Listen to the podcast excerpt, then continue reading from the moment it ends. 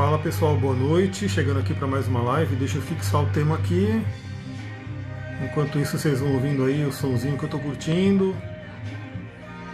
Vamos ver se. Será que ele fixou? Fixa o negócio aqui, poxa. Vamos ver se ele fixa. Não sei se ele não, não vai fixar, vamos ver. Enquanto isso, eu vou tomando meu chazinho.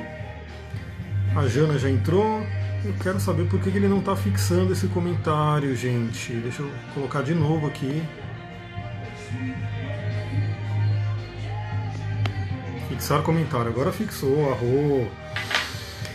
Vamos lá, galera, tá entrando. Quem for entrando vai dando boa noite, vai falando de que parte do mundo você está falando, porque eu sei que as lives estão chegando para outros países. Isso é muito, muito legal, né? Saber que essa mensagem está atravessando os oceanos. Estou tomando meu super chá, como eu falei lá no Telegram. Muito bom. Deixa eu ir agora diminuindo o solzinho aqui. Olá, Viviane, boa noite. Quem for entrando, vai dando uma boa noite, vai falando de onde é que você fala. E já manda aí os coraçõezinhos e manda esse aviãozinho para as pessoas que possam se interessar. Então a gente vai falar aí, continuar a nossa saga sobre o livro Cavaleiro Preso na Armadura, um livro que traz muitas reflexões.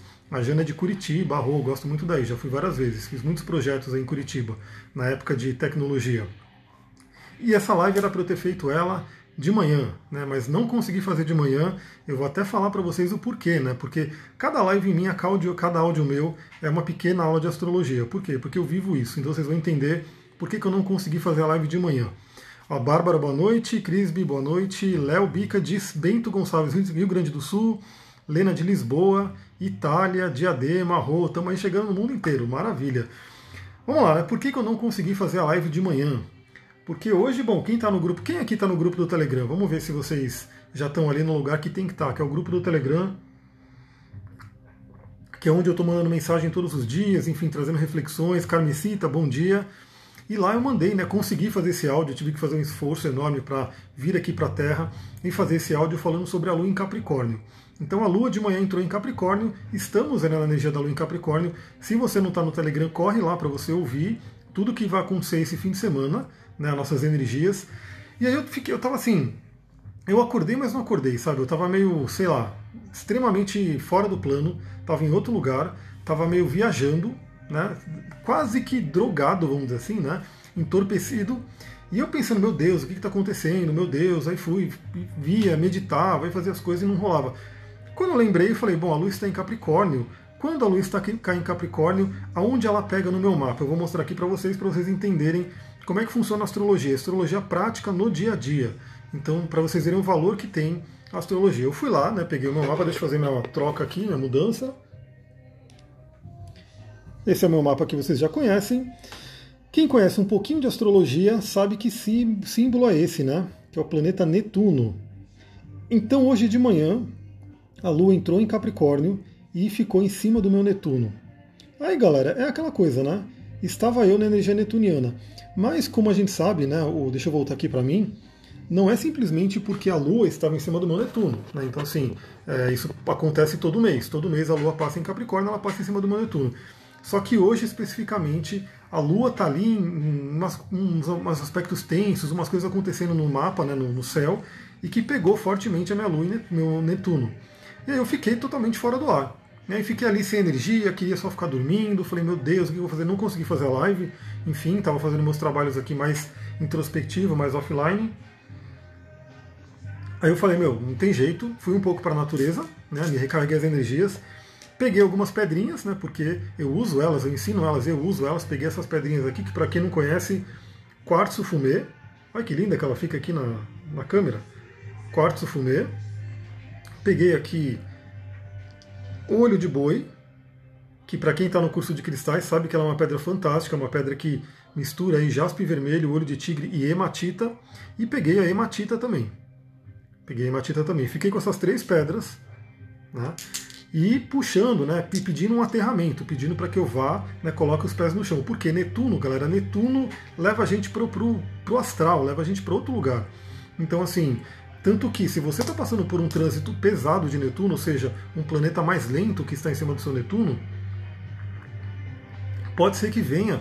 Por exemplo, tem um astrólogo que eu sigo, né, que ele é um professor também, E ele fala nas aulas dele, né, que se você está num trânsito de Netuno pesado, você vai ter que tomar antidepressiva, aquela coisa toda. Eu já não sou fã de remédio, então eu uso outras alternativas. Mas hoje era um dia que eu falei, meu Deus, o que está acontecendo? Aí peguei as pedrinhas, né, fiquei com as três pedrinhas aqui, pedrinhas que ajudam no aterramento. Fui e fiz uma fogueira, né? Para quem está aqui no Instagram viu que eu fiz uma fogueirinha lá no Rios, puxei meu cachimbo xamânico, me aterrei, Aí deu aí uma meia hora de fogueira, eu falei, pronto, agora eu estou pronto, quero fazer a live que eu tinha prometido que eu ia fazer hoje, a live para continuar o livro Cavaleiro Preso na Armadura. Então vamos lá, galera, quem estiver aqui, se você gosta desse conteúdo, clica nesse alvinhozinho aqui, manda para um, dois, três amigos que possam gostar também. Esse livro é fantástico, todo mundo deveria ler, ele é pequenininho, e eu estou fazendo aqui a leitura capítulo por capítulo, trazendo as reflexões. E para quem não sabe, o que, que eu faço, né? Cada livro que eu leio, né, que eu estudo, porque isso aqui tudo é estudo para mim, né, que eu amo, me dá prazer e eu uso no meu trabalho, eu vou grifando né, todos os trechos que eu acho mais relevantes, até para facilitar, primeiro para o meu cérebro falar, fixei essa parte aqui, né, é como se o destaque feito aqui no livro, a Valkyrie ama esse livro, a então vamos lá, compartilha com mais gente para todo mundo ter contato, conhecer a sabedoria, os ensinamentos que tem nesse livro. Então eu grifo para que meu cérebro entenda, olha só, né, essa parte é importante, então fica mais marcado em mim. E depois está começando agora, começando agora, agora, eu só estava mostrando meu mapa astral aqui e a gente vai começar a leitura do livro. E aí o que, que eu estou fazendo, né? Eu falei, bom, que, que tal pegar esse livro? Eu já fiz com outros, né? Já fiz com o livro Xi e já fiz com o livro Ri. São dois livros incríveis também, está lá no meu YouTube, está no IGTV, está no podcast, está em todo lugar para você poder ler sobre esses livros. O livro Ri deu duas lives, o livro Xi deu duas lives também. Esse aqui já está na quinta live. De tão profundo que ele é. Né?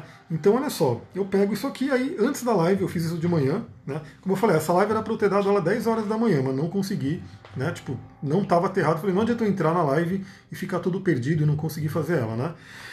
Então eu vou faço uma pequena repassada e eu vou colocando os asteriscos com os pontos que a gente vai conversando. Né? Então vamos começar, eu vou tomando meu chazinho aqui.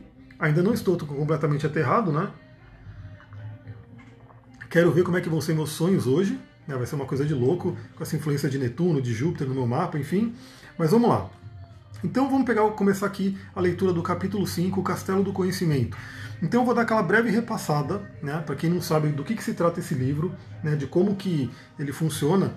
Esse livro ele é um conto, é uma fábula que ele traz aí uma historinha de um cavaleiro, né, que ele vivia num reino, na, como se fosse época medieval mesmo. Deixa eu tirar esse som aqui porque eu sinto que eu fico gritando por conta do som, aí não fica legal não, agora fica mais fácil.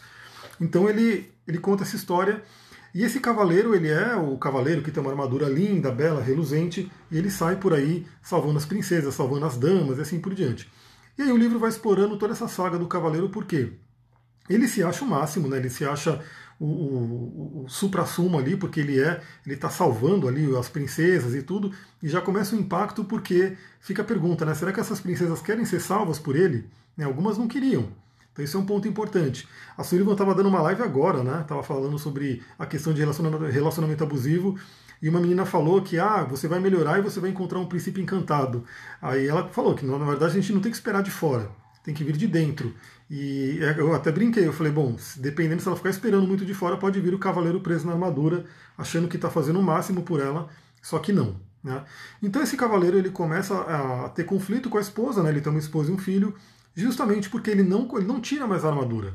Né? Então ele não consegue fazer amor, ele não consegue beijar ela mal, ele consegue se alimentar. Né? Ela tem que ficar enfiando a comida dentro do elmo. Ela, ela fica doida, ela fala: Meu, não quero mais isso, vou embora. E aí ele fica desesperado né, para poder tirar a armadura. Ele vai no ferreiro mais forte do reino, o cara dá uma retada, o cara tenta tirar de toda forma e ele não consegue tirar a armadura. Aí ele vai lá em busca do rei ele chega, começa a conversar com o rei, chega o bobo da corte, o Bolsa Alegre, tudo isso é simbólico. Eu falei nas primeiras lives, eu não vou falar de novo o simbolismo, senão a gente não chega no capítulo 5. E aí o Bolsa Alegre, né, o bobo da corte, mandou ele para a floresta para encontrar o Mago Merlin, né, o famoso Mago Merlin, esse arquétipo do velho sábio, do mago incrível. E aí ele começa a jornada dele. Então ele começa pelo caminho da verdade, né? Ele está trilhando o caminho da verdade a rua, estamos chegando a 20 pessoas aí, manda ver nos coraçõezinhos e manda ver no aviãozinho. Né? É o aviãozinho do amor, o aviãozinho do conhecimento, para que todo mundo tenha contato com essa sabedoria que está nesse livro. Então ele começa a jornada dele pelo caminho da verdade e ele vai passando por alguns castelos. O último castelo que a gente viu era o castelo do silêncio, e eu falei sobre a importância da meditação, a importância de você olhar para dentro, de você ficar no silêncio, silenciar a voz, a voz interior, o Galvão Bueno, que fica toda hora buzinando na sua cabeça, E agora ele vai para o castelo do conhecimento. E aí sim a gente começa o capítulo 5, a reflexão sobre o capítulo 5. Vamos lá, né? Uma coisa que eu quero já colocar aqui, né? Isso é uma coisa muito interessante. Esse livro traz vários ensinamentos e às vezes a pessoa não capta. Né? Então por isso que eu acho legal fazer essas reflexões, por quê? Porque aí eu pego isso daqui, eu trago uma visão, eu trago uma opinião, cada um também reflete de acordo com o parágrafo que está aqui, né? E eu trago uma visão também. Então, para vocês entenderem, né, o, quando o cavaleiro chega na floresta, primeiro que ele, a gente já falou sobre isso, ele encontra o mago Merlin, né, rodeado de animais. Os animais estão todos ali, o mago Merlin está dividindo a cenoura que ele está comendo com o coelho, com o pombo e assim por diante. E na hora que eu li esse trecho, me veio assim São Francisco, né, tipo aquelas imagens que a gente vê de São Francisco com todos os animais em volta dele. Essa questão do amor pelos animais, pela natureza. E aí ele começa a perceber que os animais falam, enfim, tem uma série de coisas. E os animais eles passam a ser parceiros dele de jornada, né? Então o esquilo ajuda ele a se alimentar. Né? A pomba vai, vai levando mensagem né, para o filho dele, para a esposa dele. Então ele realmente tem uma relação com os animais. Ele começa a percorrer toda essa jornada com a companhia dos animais. Lembrando que os animais eles podem estar representando também o nosso lado instintivo, né, o nosso lado animal, que está dentro da gente também e que muitas vezes, se a gente fica só na cabeça, esse lado ele é esquecido.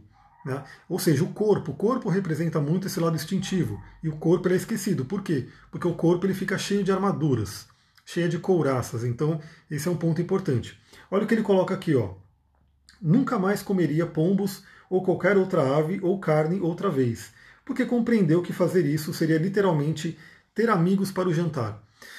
Esse trecho aqui é um trecho vegano, né? um trecho que mostra, porque ele coloca aqui, né? Também podia se alimentar com as frutas e raízes com que tinha se acostumado. Então, olha essa jornada, esse caminho da verdade que o cavaleiro começou a percorrer junto com os animais, junto com Merlin, né, com o mago Merlin, onde ele foi para um autoconhecimento profundo.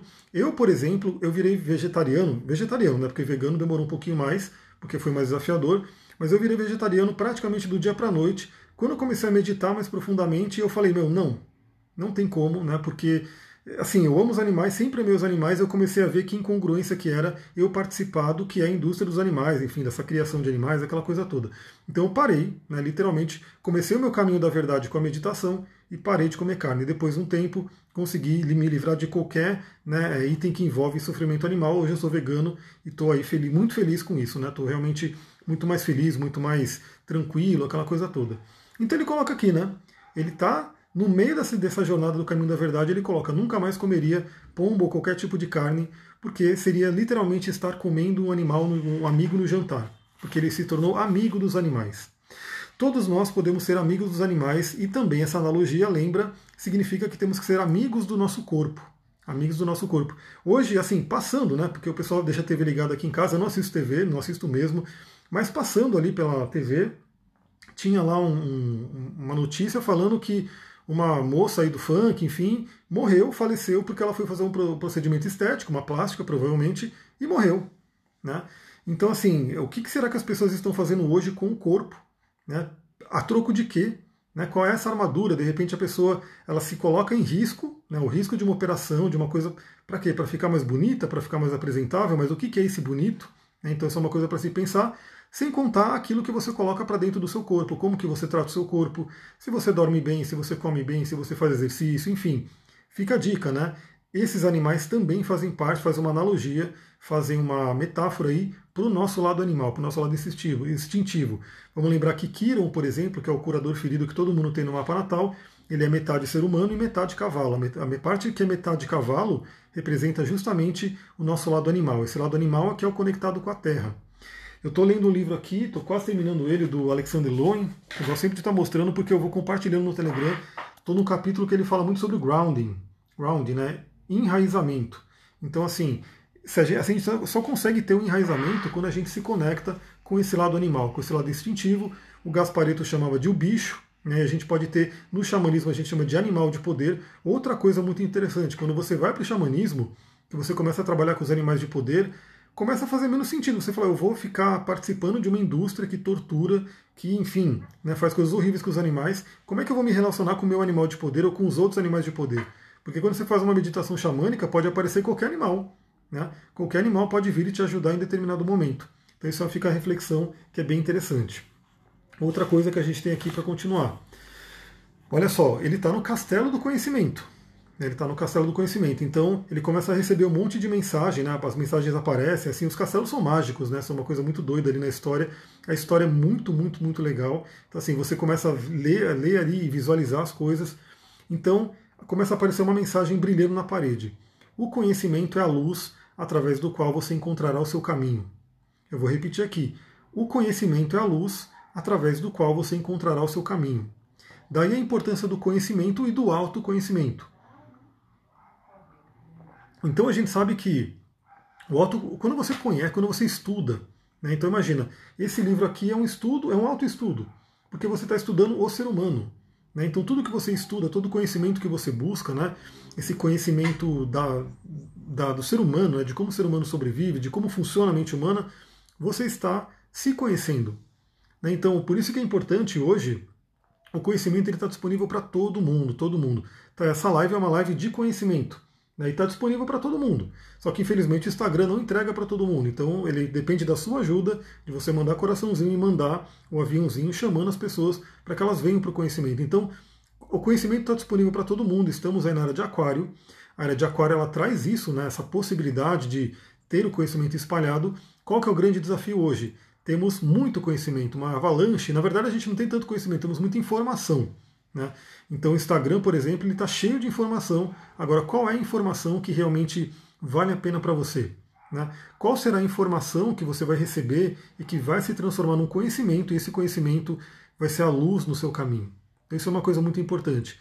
Eu sempre falo, a leitura de livros, tem muitos livros muito bons, muito né, fodas, vamos dizer assim a palavra, eles estão aí disponíveis, né? Estão cada vez assim mais acessíveis. Então você pode comprar um livro numa estante virtual da vida, que você vai comprar em sebo, vai comprar usado, e você paga mais barato. Vira e mexe tem promoção de livro. Para quem já tem aí Kindle, né, você pode comprar um livro eletrônico, geralmente é um pouco mais barato. Tem aí muito, muito PDF de livro na internet, enfim. Hoje está muito disponível, só que a pessoa precisa ler. Inclusive hoje eu estava ouvindo um, um podcast ali que o cara falava de uma pesquisa que não sei que pesquisa que fizeram aí, que estudo que o nível de atenção do ser humano está mais baixo do que de um peixinho dourado, do um, é, do peixe dourado, né? acho que aquele, o nome dele é isso mesmo, o peixinho dourado. Ou seja, o ser humano não consegue mais se concentrar, não tem atenção. Então, por isso que para muita gente é desafiador, mesmo ler um livrinho desse. Quanto mais um livro mais denso, né? Se você for pegar um livro maior, tem livros grandes. Por exemplo, eu sempre recomendo para meus clientes lerem o livro Mulheres que Correm com os Lobos. Eu não sei se alguém aqui conhece ou já leu esse livro. Ele é um livro grande, né? Ele é um livro denso. Ele não é um livro tão assim fácil de ler. Só que ele é maravilhoso. Só que assim, eu tenho certeza que pouquíssimas clientes que eu indico leem esse livro.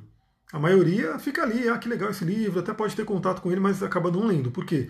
Porque ele é muito grande e ele exige hoje uma coisa que está em falta no ser humano, a concentração, o foco. É de você parar e vou ler o livro por uma hora. Né? Isso hoje é um grande desafio. É uma coisa muito interessante porque as pessoas vão. Está cada vez mais desafiador, né? Fazer a pessoa ficar ali, num, lugar só. A pessoa, por exemplo, ela está assistindo uma coisa, mas ela está junto no celular. Porque ela não consegue ficar só focada naquilo que ela está assistindo. E todos nós estamos aí nesse, nesse barco aí. Então todo mundo está nesse, nesse, nesse desafio. Por isso que eu estou fazendo essas lives de livro, porque mesmo que você não leia, pelo menos é uma forma de você ter o contato com a sabedoria, com a reflexão, com o conhecimento do livro. E você pode ajudar outras pessoas a terem também, quando você manda coraçãozinho, tem gente mandando gratidão, e quando você manda o um aviãozinho aí. Manda o um aviãozinho para outras, outras pessoas terem contato e entrarem nessa live. Olha só, isso significa que quanto mais você sabe, mais luminoso ficará aqui dentro. Por quê? Porque o castelo estava escuro, né, o castelo do conhecimento. E aí ele, ele, meu, cadê a tocha? Eu quero uma tocha. Né, cadê a tocha para eu iluminar o caminho? Só que era um castelo mágico, e aí apareceu essa mensagem na parede. O conhecimento é a luz que da qual você encontrará o seu caminho. E aí, o Sam, que era o eu superior dele, se eu não me engano, ele fala: quanto mais você souber, quanto mais você tiver o conhecimento, mais o castelo se iluminará. Isso tem um gran, uma grande analogia também, que é o que? Quanto mais você busca o autoconhecimento, mais a escuridão do seu inconsciente se ilumina. E quando a escuridão do seu inconsciente se ilumina, você pode enxergar as sombras. E essas sombras, elas fazem parte né, de todos nós, todos nós temos sombras. Quanto mais luz, mais sombra, inclusive. Né? Então não adianta você achar que é bonzinho e não tem sombra, porque ela existe, ela está aí dentro. A grande questão é, como é que está essa sombra? Ela está ali na escuridão, ela está ali no breu, ou ela está sendo iluminada, você sabe que ela existe e você consegue trabalhar ela. Então, quanto mais o conhecimento, você pode visualizar isso aí. Imagina que o seu corpo é o castelo, né, que está escuro, o inconsciente ele é o lado escuro, né, aquela escuridão que a gente tem. E quanto mais conhecimento você tem, mais você vai iluminando esse, essa, esse inconsciente. Aliás, isso é muito interessante porque o mapa astral ele traz muito isso. Né? Eu vou atender uma cliente, né, que eu já estou estudando o mapa dela, que ela traz um, um grande desafio de relacionamento e uma coisa que chama atenção é a lua dela. A lua dela está ali sem aspecto, está ali na casa 8, a lua representa a mãe, aí tem questões com a mãe. Então, assim, o próprio mapa astral é uma forma de jogar uma luz ali, né, quase que instantânea, para quem sabe ler, obviamente, para você ver o que está acontecendo. Aí quando você ilumina, fala, ah, então é isso, então você tem um caminho para você trabalhar. Então, busca o conhecimento. Olha só. E aí uma coisa bem interessante, né, que o sempre, sempre o cavaleiro ele está com pressa, ele está reclamando, quero tirar essa armadura logo, quero tirar essa armadura logo, não aguento mais, aquela coisa toda.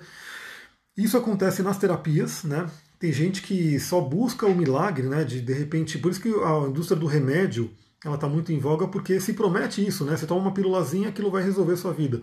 Mas não é assim. Né? Então, às vezes você, deixa, você levou anos para criar uma couraça, para criar um bloqueio, para criar uma crença limitante. Ela pode sim né, se desfazer de uma hora para outra rapidamente, pode vir aquele raio de Urano, bem que ilumina tudo e você consegue mudar, mas no geral é um processo. No geral é um processo, até porque é, eu não sei quem falava, um, alguém famoso aí que falava que é perigoso você mexer nos pilares ali de sombra porque você não sabe qual deles está sustentando toda a pessoa. Né? Então, se você vai com tudo né, e mexe em tudo na pessoa, de repente pode desestabilizar ela. Então, o que o, o cavaleiro tem essa pressa aqui, ele fala: Eu quero tirar logo essa, essa couraça, essa armadura. O mago Merlin sempre fala: tudo tem seu tempo. E aqui, né, o Sam fala para ele: talvez você tenha que aprender aqui é que você tem todo o tempo do mundo. Quem falou não é essa, é, quem falou foi a Rebeca, um animal, a pombinha que é super sábia. Então, galera, uma coisa que eu falo, sempre há tempo, nunca é tarde demais, né?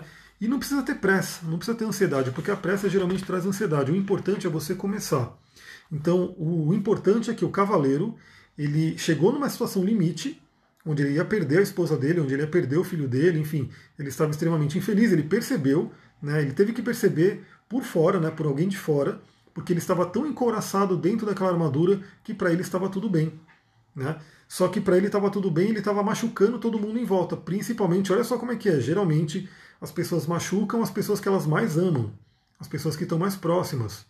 Então, para quem estava de fora, vê o cavaleiro, beleza, olha o cavaleiro, um herói, o cara tem uma armadura, o cara é famoso, aquela coisa toda.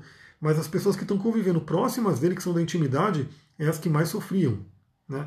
E é por conta dessas pessoas que ela falou: meu, basta, chega, que ele pôde se dar conta que ele estava totalmente encoraçado, que ele estava totalmente fora de si.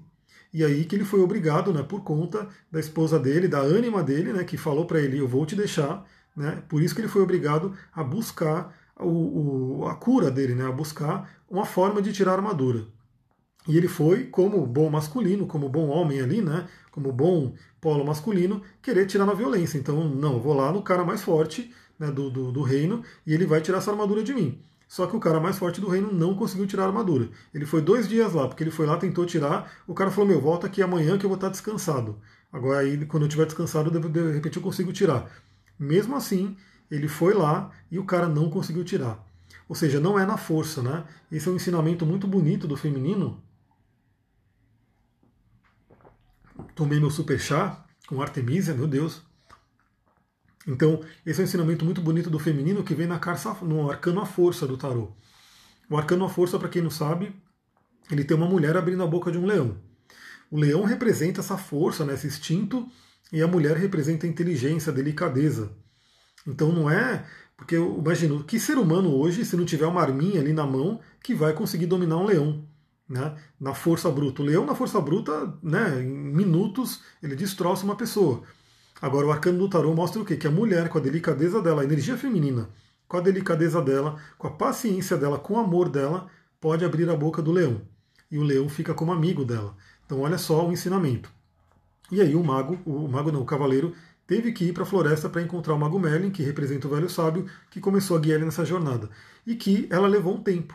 Né? Então ele, ele tinha que deixar a ansiedade dele de lado para poder é, participar do processo. Então saibam todos vocês que muitas vezes a pessoa ela acha que um único atendimento, um único, ela vai resolver a vida dela. Não, mas aquele atendimento vai dar, vai tirar uma, um bom pedaço né, da couraça dela, da armadura dela. Mas pode ser que ela precise de continuar a jornada dela, principalmente ela com ela mesma, né, fazendo as meditações, os exercícios e assim por diante. Olha só, mais ou menos o que eu falei agora, mas está esse trecho aqui. Ele necessitara do amor de Juliet, que era esposa dele, e de Christopher, que era o filho dele, porque não se amava. Na verdade, ele necessitara do amor de todas as donzelas que resgatara dos dragões e de todas as pessoas por quem lutara nas cruzadas, porque não se amava. Olha só esse trecho aqui forte, porque eles começam a falar aqui sobre se, se ele realmente amava as pessoas, e no caso até a mulher dele, ou se ele tinha necessidade das pessoas. E aí ele coloca aqui, ele tinha necessidade delas por quê? Porque ele não se amava. E aí, galera, fica aquela dica que é de ouro, que todo mundo já sabe. Eu sei que pode ser mais desafiador aplicar ela do que saber sobre ela, mas que o primeiro amor é o amor próprio, não tem jeito. Se você não se ama, não tem como você esperar o amor do outro. Vai ser falso, vai ser uma coisa que não tem como ter, porque você não tem amor. Se você não se ama, você não tem amor para dar. Né? E tudo é uma base de troca, né? uma troca de energia. Então, ele começou a perceber nessa jornada, nesse castelo do conhecimento, que ele não se amava verdadeiramente. Né? E por isso ele necessitava de aparecer tanto, de buscar tanto o amor do outro por fora. Mas o amor que vem de fora, se ele não se ama, não ia preencher ele. Então ele sempre buscava mais. Por isso que uma das, dos ensinamentos aqui é, por exemplo, tem muito aquela coisa né, dos pais que são ausentes, né, geralmente o homem, que diz que ele está trabalhando para sustentar o filho, está trabalhando para sustentar a esposa, só que ele não está dando o que é o principal, que é o amor, o carinho, a presença. Então, era o que o cavaleiro fazia. Ele estava lá a todo momento, em cruzadas, em salvando donzelas e assim por diante, seria o trabalho dele no caso, só que ele não estava presente. Né? Ele não estava com a esposa ali. E quando ele estava com a esposa, não tinha nem um momento de qualidade porque ele tinha uma armadura. Porque ele tinha uma couraça que ele não tirava aquela armadura para nada. E depois, quando ele tentou tirar, ele não conseguiu, de tanto tempo que ele ficou com ela.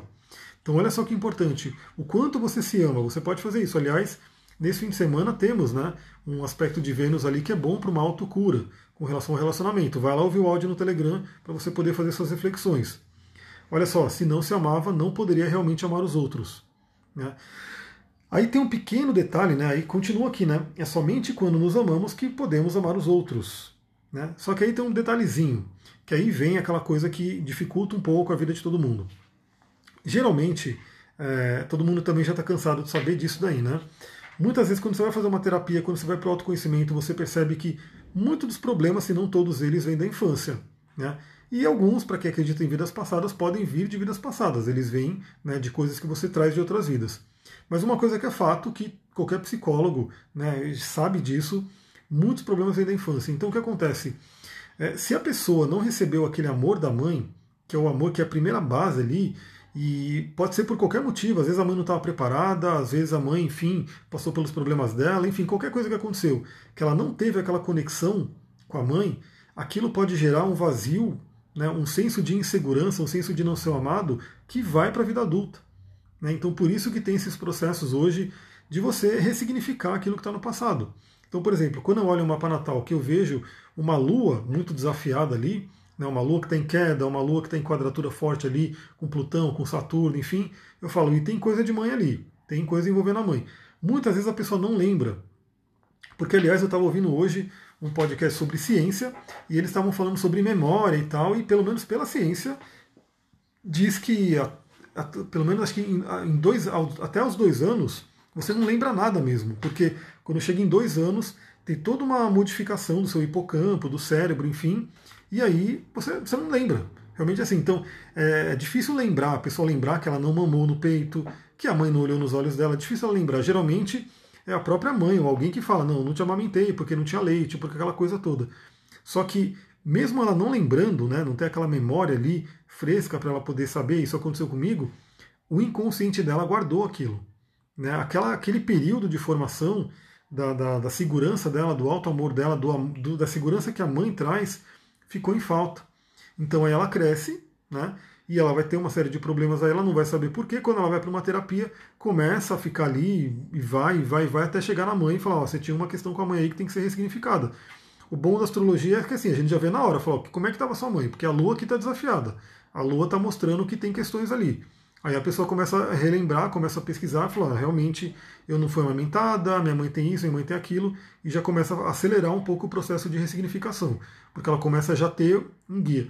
O mapa astral ele é justamente isso, ele é um mapa, ele é um guia, ele é um GPS. Então ele ajuda a guiar, não é à toa que Jung gostava tanto de mapa natal. Né? O Jung, no final da vida dele, ele falou: se eu tivesse mais tempo, eu teria estudado mais astrologia né, porque ele via muito valor disso, ele via muito valor de. Ele fazia o mapa astral né, dos pacientes dele. Hoje, muitos terapeutas junguianos que não são astrólogos, eles, eles recomendam, eles enviam. Eu mesmo já fiz mapa astral para muito cliente de né, terapeuta junguiano, porque eles veem esse valor. Então, alô, Aline, arro, boa noite. Gratidão aí para todo mundo que está mandando coraçãozinho e chamando a galera, porque o Instagram ele tem que mostrar para mais gente essa live. Então o que acontece? O mapa astral ele ajuda você realmente a acelerar isso, né, entender isso. E é aquela coisa, né, galera? Ou vai ser problema de pai, ou problema da mãe, ou problema dos dois, né? E tudo pode ser ressignificado, tudo pode ser trabalhado. Mas a primeira coisa é o conhecimento. E aí tem esse trecho aqui, ó. Não há nada mais bonito que a luz do autoconhecimento. Merlin, né? Merlin falou isso. Não há nada mais bonito que a luz do autoconhecimento. Porque a luz do autoconhecimento é o que faz você realmente enxergar tudo o que você precisa. Tudo. Olha só, às vezes a gente não sabe quando é hora de pedir ajuda. E isso aqui é muito importante. O mago disse isso, né? O mago Merlin. Às vezes a gente não sabe quando é hora de pedir ajuda. Então isso é uma coisa que fica aí a dica para todo mundo. Hoje não, não é justificado, você não precisa ficar sofrendo, né? sofrendo ali com um monte de coisa, porque tem muito conhecimento no mundo, tem muitas terapias no mundo, tem muito caminho no mundo né, para você. E é aquela coisa, eu já vi muita gente, por exemplo, que nunca pagou nenhuma sessão, nunca pagou nenhum né, terapeuta, nem nada. Mas só dela, dela seguir canais no YouTube, dela ver vídeos, podcasts, textos, enfim, ela já começa a mudar a vida. Né, porque ela começa a ter contato com outro conhecimento. Então, assim, esse pedir ajuda é aquela coisa, né? Tá aí disponível para todo mundo. Então, se você hoje, por exemplo, não pode fazer uma sessão, não consegue contratar alguém, tudo bem, porque tem muita coisa disponível na internet de graça. Então, muita coisa. Você só precisa realmente dedicar o seu tempo né, e começar a minerar as coisas, né, pesquisar e fazer um filtro ali para selecionar. Ou segue algumas pessoas, por exemplo, que você já confia, que você gosta, essas pessoas vão trazer para você conhecimento já meio que né, é, analisado, já feito uma curadoria por esse conhecimento e você vai poder sair daquele do lugar que você está. Por quê? Todos nós precisamos de ajuda. Né? E, e estamos aí para isso. Era de Aquário é isso. Era de Aquário é o grupo. É o grupo. Até porque Buda falava isso, né? Os Bodhisattvas eles falam, eles não vão se iluminar, eles não vão embora daqui, né, da roda de Sansara, enquanto tiver uma pessoa sofrendo. Por quê? Porque enquanto tiver uma pessoa sofrendo, significa que a humanidade como um todo não pôde evoluir. Então, se a gente pensar que somos todos né, um, um grande corpo aí, um, uma grande né, massa, uma grande alma única da humanidade, se tiver uma pessoa né, ainda com problema, significa que uma parte do corpo está com problema. Né? Então, se essa parte do corpo está com problema, o corpo inteiro vai ter esse problema. Então, isso é uma coisa muito importante. Saiba que podemos pedir ajuda. Né? Isso é uma coisa muito importante. E muita gente fica postergando e às vezes começa a entrar, por exemplo, eu. Imagina que eu não soubesse que eu estava com esse movimento de Netuno hoje eu já ia ficar, meu Deus, o que está acontecendo? O que está acontecendo? Já entra numa paranoia. Como eu sei disso, eu já olhei e falei, bom, é isso, Netuno está ali, Netuno está me fazendo ficar fora do ar. O caminho é eu ficar realmente fora do ar, não querer me forçar. Então não adiantaria eu fazer a live 10 horas da manhã, né, porque não ia dar certo. Ia ser pior ainda, porque eu ia ficar meio doido. E beleza. Aí eu vi que já está passando, fiz as minhas técnicas aí de recuperação e já voltei. Mas a pessoa que de repente não tem o conhecimento, ela pode ficar né, um bom tempo ali sofrendo sem precisar. Né? Até porque eu falei, o, o, trânsito da Lua, né, que passou em cima do Netuno, a Lua é muito rápida. Mas se for um planeta mais lento, ele pode ficar um bom tempo em cima do seu Netuno. E ele pode trazer essa situação que eu fiquei hoje de né, mais para lá do que para cá por mais tempo. E se você não souber, e, e esse mais para lá do que para cá, assim, é estar fraco mesmo, é estar meio desconectado, é querer dormir, é aquela coisa toda, porque é Netuno, Netuno é o senhor do astral, né? Ele realmente não é um planeta para aterramento. Ele é o planeta para você viajar. É o planeta para você tomar uma ayahuasca e ficar ali 6 horas, 8 horas num trabalho. E essa é a energia de Netuno. Só que para você num dia normal de trabalho é complicado, né? Você acessar essa energia tão bruscamente. E foi o caso. Aí gente vai para uma parte aqui que ele começa a encontrar um espelho, né? Ele encontrou o espelho e o cara fala aqui, né? Quem que fala? É a Rebeca que fala. A Rebeca é a pombinha que fica sempre acompanhando ele. É a pomba e o esquilo que acompanham ele. E a Rebeca fala: não é um espelho comum. Rebeca insistiu. Ele não mostra como você parece, mostra como você realmente é. Né? Então aqui está dizendo, é porque o cavaleiro ele encontrou um espelho, aí o cavaleiro colocou, né? Apenas um espelho velho e barato. Ele disse impacientemente. Então aqui mostra essa energia de hoje, né? Que muita gente está com essa pressa e não consegue identificar coisas que são mágicas no caminho. Né? Então ele está ali, ele está naquela ânsia dele ainda de se curar, de tirar aquela armadura. Eles encontram um espelho, ele fala, meu, esse espelho não é nada, né? não quero saber dele. Só que a Rebeca, né, que é a pombinha que tem a sabedoria do animal, coloca: não é um espelho comum. Ele não mostra como você parece, mostra o que você realmente é. E olha esse espelho que bacana. Olha esse espelho que ele traz. É, aí ele começa a se olhar no espelho, né, e ele começa a ver que ele não vê ele, né, exatamente, ele não vê ele. Olha só, protestou o cavaleiro, olhando de forma penetrante para o espelho. Este homem é um, é um espécime perfeito e sua face é plena de beleza e inocência. Porque lembra que esse espelho ele mostra quem ele realmente era, não como ele parece.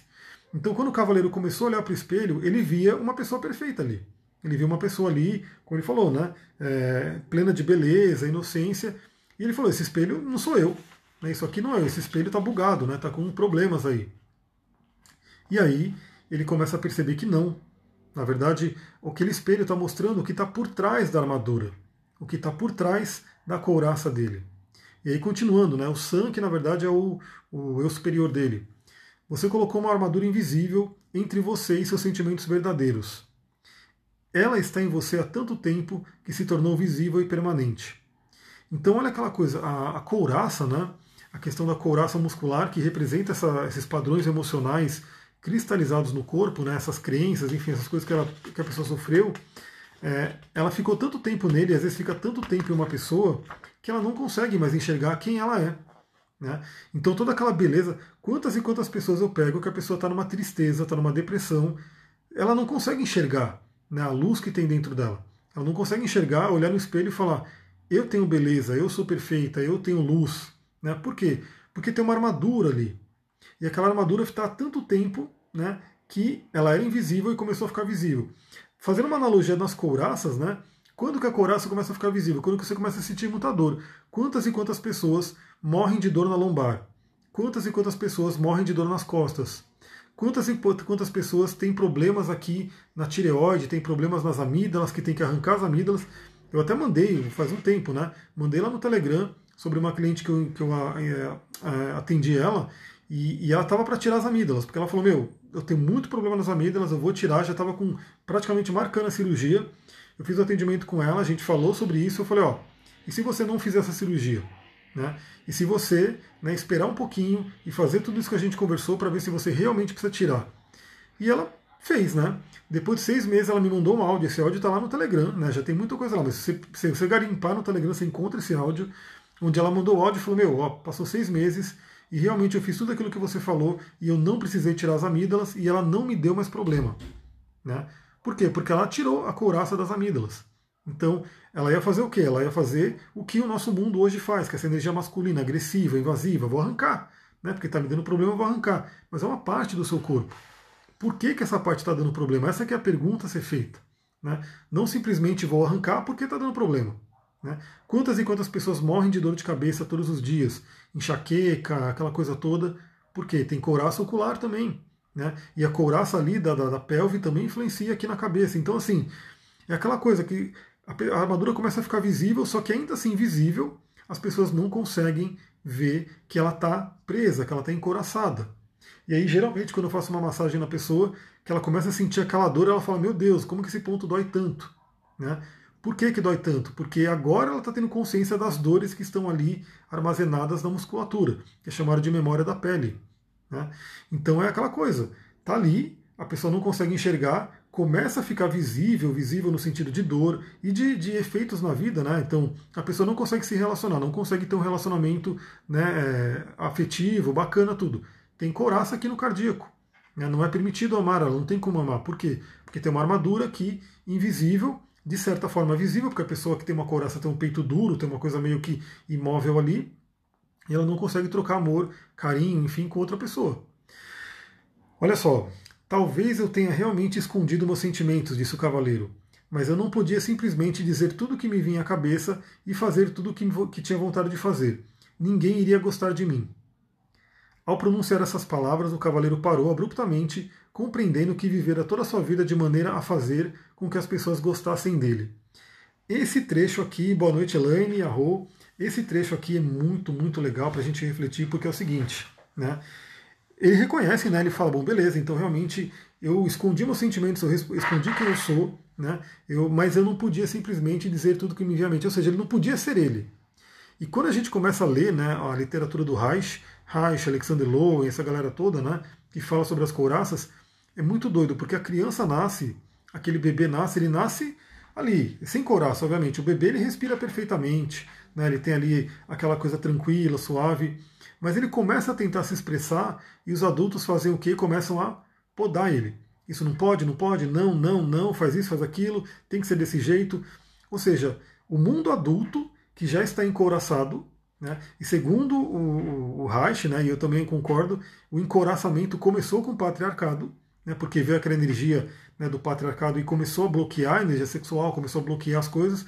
Então, começou assim: todos os adultos estão, no geral, encoraçados, a criança nasce, ela já começa a ser encoraçada desde o início. Então, esse, esse tudo de não pode, não pode, não pode, e aquela coisa toda, né? Ele queria fazer para agradar o outro, ele queria agradar todo mundo. Só que no querer agradar todo mundo, ele, o que ele menos agradava era ele mesmo. Então isso é uma coisa muito importante para a gente pensar quantas e quantas pessoas estão nessa energia de querer agradar o outro, de, de ser alguém falso, de colocar uma máscara tão pesada, de não poder ser você mesmo por conta de agradar o outro. Quanto isso não acontece até em relacionamentos, né? porque geralmente a pessoa começa a se relacionar e ela quer impressionar. Né? Então, ah, eu sou isso aqui, eu sou isso aqui. Aí com o tempo vai caindo. A gente assistiu um filme fim de semana passado, né? Acho que era passado, que é o, o Prenda-me se for capaz. Que o cara vivia, vivia uma coração enorme ali, né? Porque ele vivia, tipo, naquele limite, é que ele era muito esperto, ele tinha, ele era um engenheiro social, né? Ele tinha engenharia social, o filme do, com Leonardo DiCaprio, e ele enganava todo mundo ali. Mas imagina o peso da coraça dele, imagina a tensão que ele tinha quando ele estava no avião, né, dizendo que ele era um piloto, sendo que ele não era um piloto. Né? Quando ele estava no hospital, dizendo que ele era um médico, só que ele não era um médico. Então imagina a tensão que ficava ali. Né? O filme está jogando isso de uma forma bem, é, como pode dizer, aumentada, obviamente. Né? Isso aí foi um caso real, inclusive, mas isso acontece a todo momento.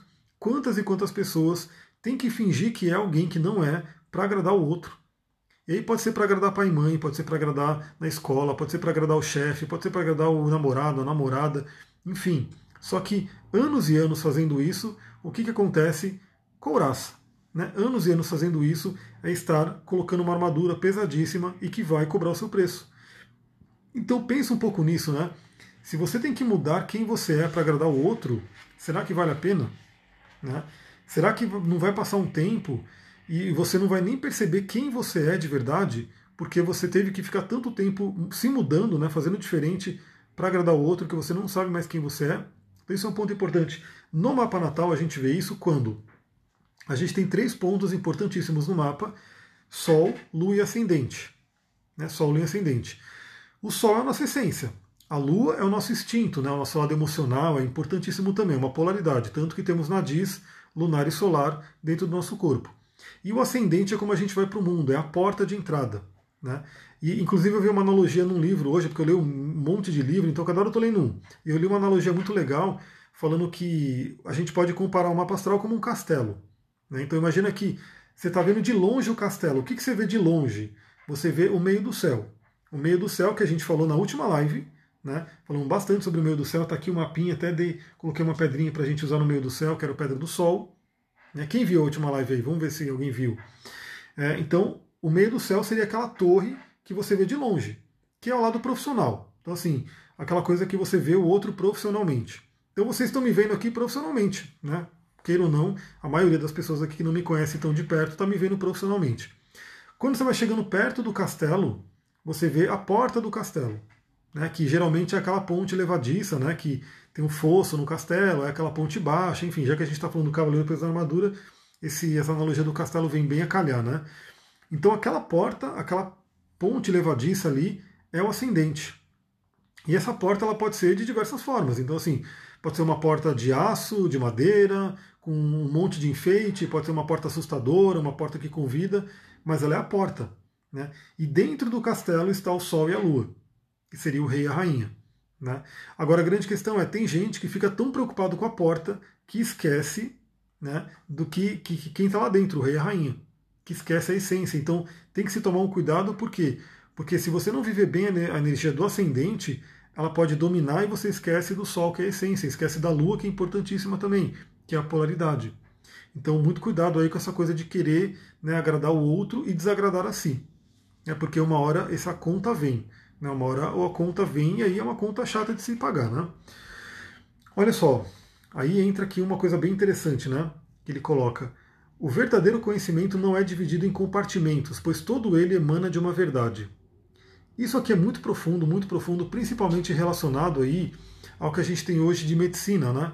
Porque a nossa medicina moderna hoje, ela é maravilhosa, tem um conhecimento incrível, tudo, só que ela pega o humano, o ser humano como uma máquina e corta em pedacinhos. Então um pedacinho é para esse aqui, um pedacinho é para aquele ali, um pedacinho para aquele ali. E não tem um que olhe e fala, meu, isso aqui é um todo. Né? Aquela pessoa é um ser inteiro. Então não tem como eu olhar, por exemplo, o pulmão dela e não considerar as emoções dela. E hoje, infelizmente, é isso. Né? Hoje, infelizmente, se coloca algo puramente biológico, puramente material. Então você vai no médico, eu nem sei qual é o nome do médico que cuida de pulmão. Qual é o nome do médico? O pneumologista? Acho que é isso, né? Pneumologista, sei lá. Você vai no médico que cuida do pulmão, ele vai olhar seu pulmão, vai olhar tudo ali, as, os exames, tudo bonitinho. Só que, pelo menos pelo que eu sei, né, não se considera. Será que essa pessoa está feliz? Será que ela está triste? Por que, que ela está triste? Por, que, que, por que, que aconteceu a doença no pulmão? Então, antigamente, a medicina era assim. A medicina ela era integral, ela era holística. Então você olhava o ser humano como um todo. Né? Então, se a pessoa está doente, você conversa com a pessoa. O que, que você está passando? Né? Porque a doença ela tem uma causa, ela não vem ali do nada assim, né? Ah, meu Deus, ele pegou um vírus. Mas por que, que você pegou esse vírus? Pneumologista, exatamente. Por que, que você pegou esse vírus? Por que, que o vírus estava ali no ar para todo mundo e você foi o que pegou o vírus? O que, que dentro de você permitiu que aquele vírus entrasse? Isso é um ponto importante. Então, assim, a gente tem essa coisa de culpa. Hoje é muito que é a coisa do racional, né? O hemisfério esquerdo ele é racional e analítico. O racional ele faz o quê? Ele fica cortando em pedacinhos. Só que ele acaba perdendo o todo. Né? Ele não vê o todo. E isso aqui é muito interessante também porque o verdadeiro conhecimento não é dividido em compartimentos, pois todo ele emana de uma verdade. E aí entra, por que, que eu gosto, eu particularmente, né? Gosto muito do estudo de religiões comparadas, mitologia, história da arte, toda essa coisa. Porque eu começo a entender que, bom, você tem uma religião, beleza, o que, que tem de melhor nessa religião? Eu pego. A outra religião, o que, que ela tem de melhor? Eu pego. O que, que tem de? Eu vou pegando. Porque eu sei que todas elas tem uma fonte única, veio de um único lugar. Né? A espiritualidade como um todo é o todo, né? é o poder do um, o universo, enfim, o que você queira chamar. E as religiões são o quê? São basicamente pequenos compartimentos, pequenos raios que né, cada um escolheu uma forma de se expressar. Então não tem o porquê eu falar que essa religião é certa, de todo mundo é errado, que é o que acontece hoje, infelizmente. Né? A pessoa acha que a religião dela é a melhor do mundo e os outros tá todo mundo errado, todo mundo vai para o inferno e aquela coisa. Aí tem até um pessoal que faz umas brincadeiras aí de vídeo que a pessoa morreu e foi para o céu, aí apareceu um, um, indiano lá, um deus hindu. Aí ele fala, meu Deus, como assim? Né? Então quer dizer que eu adorei o Deus errado a vida inteira? Não, é porque simplesmente você vai encontrar o que você acredita. Então, todas estão certas, todas têm a sua essência, mas se você quer ir mais, você pode olhar todas elas e aí você pega o melhor de cada uma. E aí você vai identificar, inclusive, muitas coisas parecidas. Né? Muitas coisas parecidas. Eu tenho feito isso, por exemplo, eu estou fazendo um estudo avançado do Ho'oponopono, então estou trazendo muito isso para mim, né? E depois eu assisti um, um, um, documentário dos Vaishnavas, onde o princípio é o mesmo. Então, no Ho'oponopono, ele fala para ficar repetindo o Ho'oponopono, para você se conectar com a fonte, para você limpar né, o seu, as suas memórias, os seus dados, enfim. E no, no, no, nos Vaishnavas ele fala para você ficar repetindo o mantra, né? do Hare Krishna, Hare Hare, para você poder limpar os karmas e se conectar com a fonte. Então o princípio é o mesmo, só tem uma, um veículo um pouco diferente. Aí qual é o veículo que você prefere? Você quer cantar o Hare Krishna, você quer fazer o Ho'oponopono, você quer fazer oração, enfim, você pode escolher. Mas o princípio é o mesmo. Daí você começa a identificar e fica tudo mais fácil, porque você entende que, bom, tem vários caminhos, qual o caminho que eu quero escolher? Né, e eu sempre falo, escolha alguns, aí você se aprofunda neles, mas saiba que tem vários outros e você pode ter contato com eles também. É muito, muito interessante.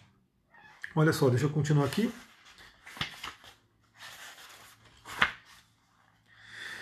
Esse aqui é legal, hein?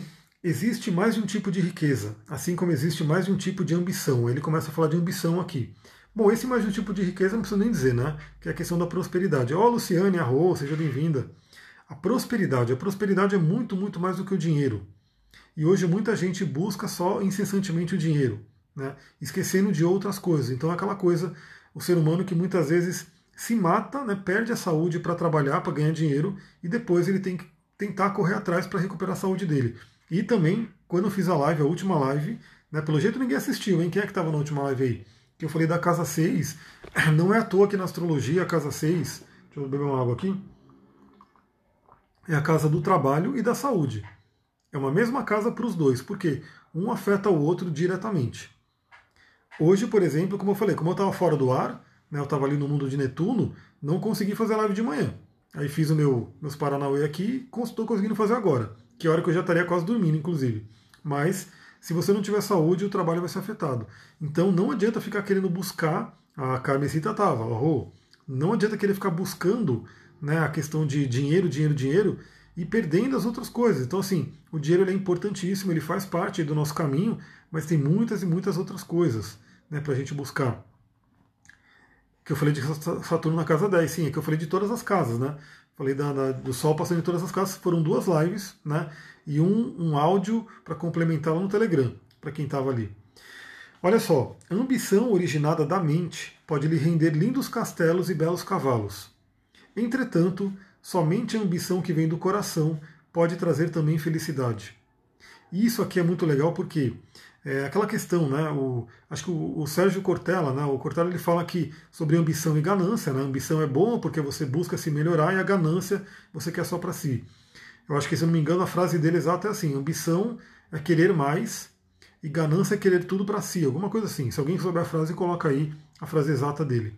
Mas aqui ele coloca, né? Que a ambição originada da mente, né? É aquela coisa incessante, porque o ego, a mente, ela não tem fim, ela sempre quer mais, sempre quer mais. Então a pessoa é uma coisa muito doida, né? Você pega os políticos, né? O político, ele, a maioria deles, infelizmente, né, deve ter ali alguns que, que salvam, mas muitos deles começam a roubar. Né? Então ele rouba aqui, mas você vê que o cara já tem milhões na conta, milhões, ele continua roubando, ele quer roubar mais, ele quer roubar mais. Por quê? Né? Porque o que vem da mente não tem fim. Nunca vai estar satisfeito, nunca. Então a pessoa pode ter né, um milhão ah, agora eu quero ter 10 milhões. Aí a pessoa tem 10 milhões, agora eu quero ter 100 milhões. A pessoa tem 100 milhões, agora eu quero 1 bilhão. Então, essa, essa ambição da mente, ela nunca tem fim. Né? Por isso que todas as religiões, também espiritualidades, acabam alertando para isso. Do quanto que a mente ela sempre quer mais. Isso não só para dinheiro, para tudo. A mente ela é como se não tivesse um teu esgotamento. Agora, aquela ambição que vem do coração, que é realmente o seu desenvolvimento, é você se melhorar, é você querer para todo mundo, inclusive boa noite, Vânia, seja bem-vinda. É você querer para todo mundo, ela sim traz felicidade. Então, por exemplo, a ambição da mente, que seria do ego, né, geralmente quer mais para si. Então, eu quero ganhar muito dinheiro, muito dinheiro para mim, para mim. Eu vou comprar o iate, eu vou comprar o, o jatinho, eu vou fazer não sei o quê. A pessoa quer para ela. A ambição do coração, geralmente ela quer para compartilhar. Então, ela sabe que quanto mais ela ganhar, mais ela pode compartilhar. Isso, inclusive, é um mantra da Kabbalah, né, que é receber para compartilhar, é o Tzedakah. Então, quanto mais você recebe, mais você compartilha. Isso é a ambição do coração, né, porque você quer para todo mundo, você quer para poder compartilhar. E continuando aqui, né, a ambição do coração é pura. Ela não compete com ninguém e nem fere ninguém. De fato, ela o serve de tal maneira que serve os outros ao mesmo tempo. Então é aquela coisa, né? Quantas e quantas pessoas a gente vê aí no mundo corporativo, por exemplo, o famoso puxão de tapete, né? Que um puxa o tapete do outro, um quer passar por cima do outro. É esse mundo competitivo, né? Que tem a criança já cresce ali, você tem que ser o melhor, você tem que ser o primeiro, você tem que ser isso, tem que ser aquilo. É aquela mente de escassez, né? Porque se eu ganhar, o outro tem que perder. Então é aquela coisa muito de um querer estar em cima do outro, né? Aquela coisa da pirâmide. E isso é uma ambição da mente. Agora, a ambição do coração, ela não quer ferir ninguém, ela não quer competir com ninguém. A ambição do coração sabe que existe para todo mundo. É, o mundo é abundante. Né? Então ele está aí para todo mundo. Então, se eu ganho, o outro pode ganhar também. Né? E se eu ganho, eu posso até ajudar o outro a ganhar. E, e se o outro ganha, eu fico feliz porque o outro ganhou, porque eu sei que também vou ganhar. Então é aquela coisa, essa ambição do coração, ela, ela amplia tudo. Ela amplia, ela te conecta com a abundância da Terra, de todos os sentidos. Não só financeiro, mas de amor, de saúde, enfim, de felicidade. Isso não tem fim. Né? Então, e é uma coisa óbvia, né? É muito. Eu não, não sei como as pessoas não entendem, porque não adianta, se a gente tem uma sociedade tão desigual, né, não tem como uma pessoa ser feliz, porque aquele que tem muito dinheiro, por exemplo, ele está ali na casa dele, cheia de muros, de segurança, de, de alarme, não sei o quê. Quando ele sai, ele sai no carro blindado, e aí ele está ali todo preocupado se vai ser assaltado ou não, porque tem uma grande parcela da população que está ali ferrada e não tem nada. A mesma coisa, por exemplo, só a pessoa ele está feliz no amor e está todo mundo ali triste, todo mundo mal. Também não tem como ele ficar bem. Então, a gente como comunidade, né, o ser humano como comunidade, só vai ter felicidade verdadeira, a felicidade autêntica que o Martin Seligman traz nos livros deles, né, da psicologia positiva, quando o todo fica feliz. E é por isso que o que mais deixa o ser humano feliz é quando ele ajuda o outro, né, quando ele deixa o outro feliz também, quando ele compartilha a felicidade. Até porque, segundo a visão da Kabbalah, né, como a gente é um, a criatura que foi criada à imagem e semelhança do Criador, ou seja, a gente também é Deus, a gente também é Criador. Quando a gente compartilha, a gente está exercendo a nossa divindade. Pensa nisso, pensa nisso. Quando você compartilha alguma coisa, você está exercendo a sua divindade. Você está exercendo o seu poder que foi dado de Criador. Agora, quando a pessoa não compartilha, ela está simplesmente no que é chamado de pão da vergonha. Aliás, vocês querem, me, me falem, né? Vocês querem um, uma sequência de lives desse livro aqui? Né, eu estou quase terminando ele, então tem um trechinho ainda. Se vocês quiserem, comentem aí, né, porque esse livro ele é muito, muito legal. Né? Eu gosto muito da Kabbalah porque ela traz uma cosmogênese, uma antropogênese bem interessante, bem fácil de entender e que para mim faz muito sentido. Então, se vocês quiserem, eu posso também fazer uma série de lives sobre esse livro. E aí eu já dou a dica, né? Então é aquela coisa, quando você não compartilha, você está ali vivendo o pão da vergonha. Quando você começa a compartilhar, você está despertando a sua luz, a sua divindade. Então você está exercendo o poder divino dentro de você. Então compartilhar é maravilhoso. Olha só. Aí ele começa, ele encontra uma árvore, né? Vamos, vamos ver essa reflexão aqui. Esta árvore está fazendo exatamente o que macieiras devem fazer, realizando o seu potencial para benefício de todos. Pode acontecer o mesmo com as pessoas, quando a ambição delas vem do coração. Então, vamos juntar com as últimas lives que eu fiz. Né? Fiz uma live sobre o Sol em Leão, Fiz uma live com a Sullivan sobre expressão da sua, da, da sua luz, né? Você poder expressar sua luz. Ah, essa live eu vou colocar ela amanhã, eu vou disponibilizar ela amanhã para todo mundo poder assistir. Fiz live também sobre o sol nas casas com o leão, tudo, tudo é luz, né? Tudo essa coisa do sol, que é a sua essência. Então o que acontece? Quando você está quando você está realmente vivendo o seu potencial e compartilhando, você está vivendo o que a sua alma quis fazer. Então ele coloca aqui, essa árvore, essa macieira, ela está fazendo aquilo que ela veio para fazer.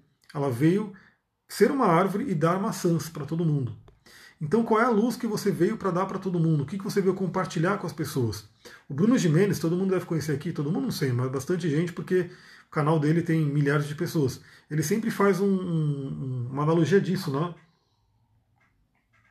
A prosperidade verdadeira é quando você faz aquilo que você veio fazer e realiza o seu potencial pleno.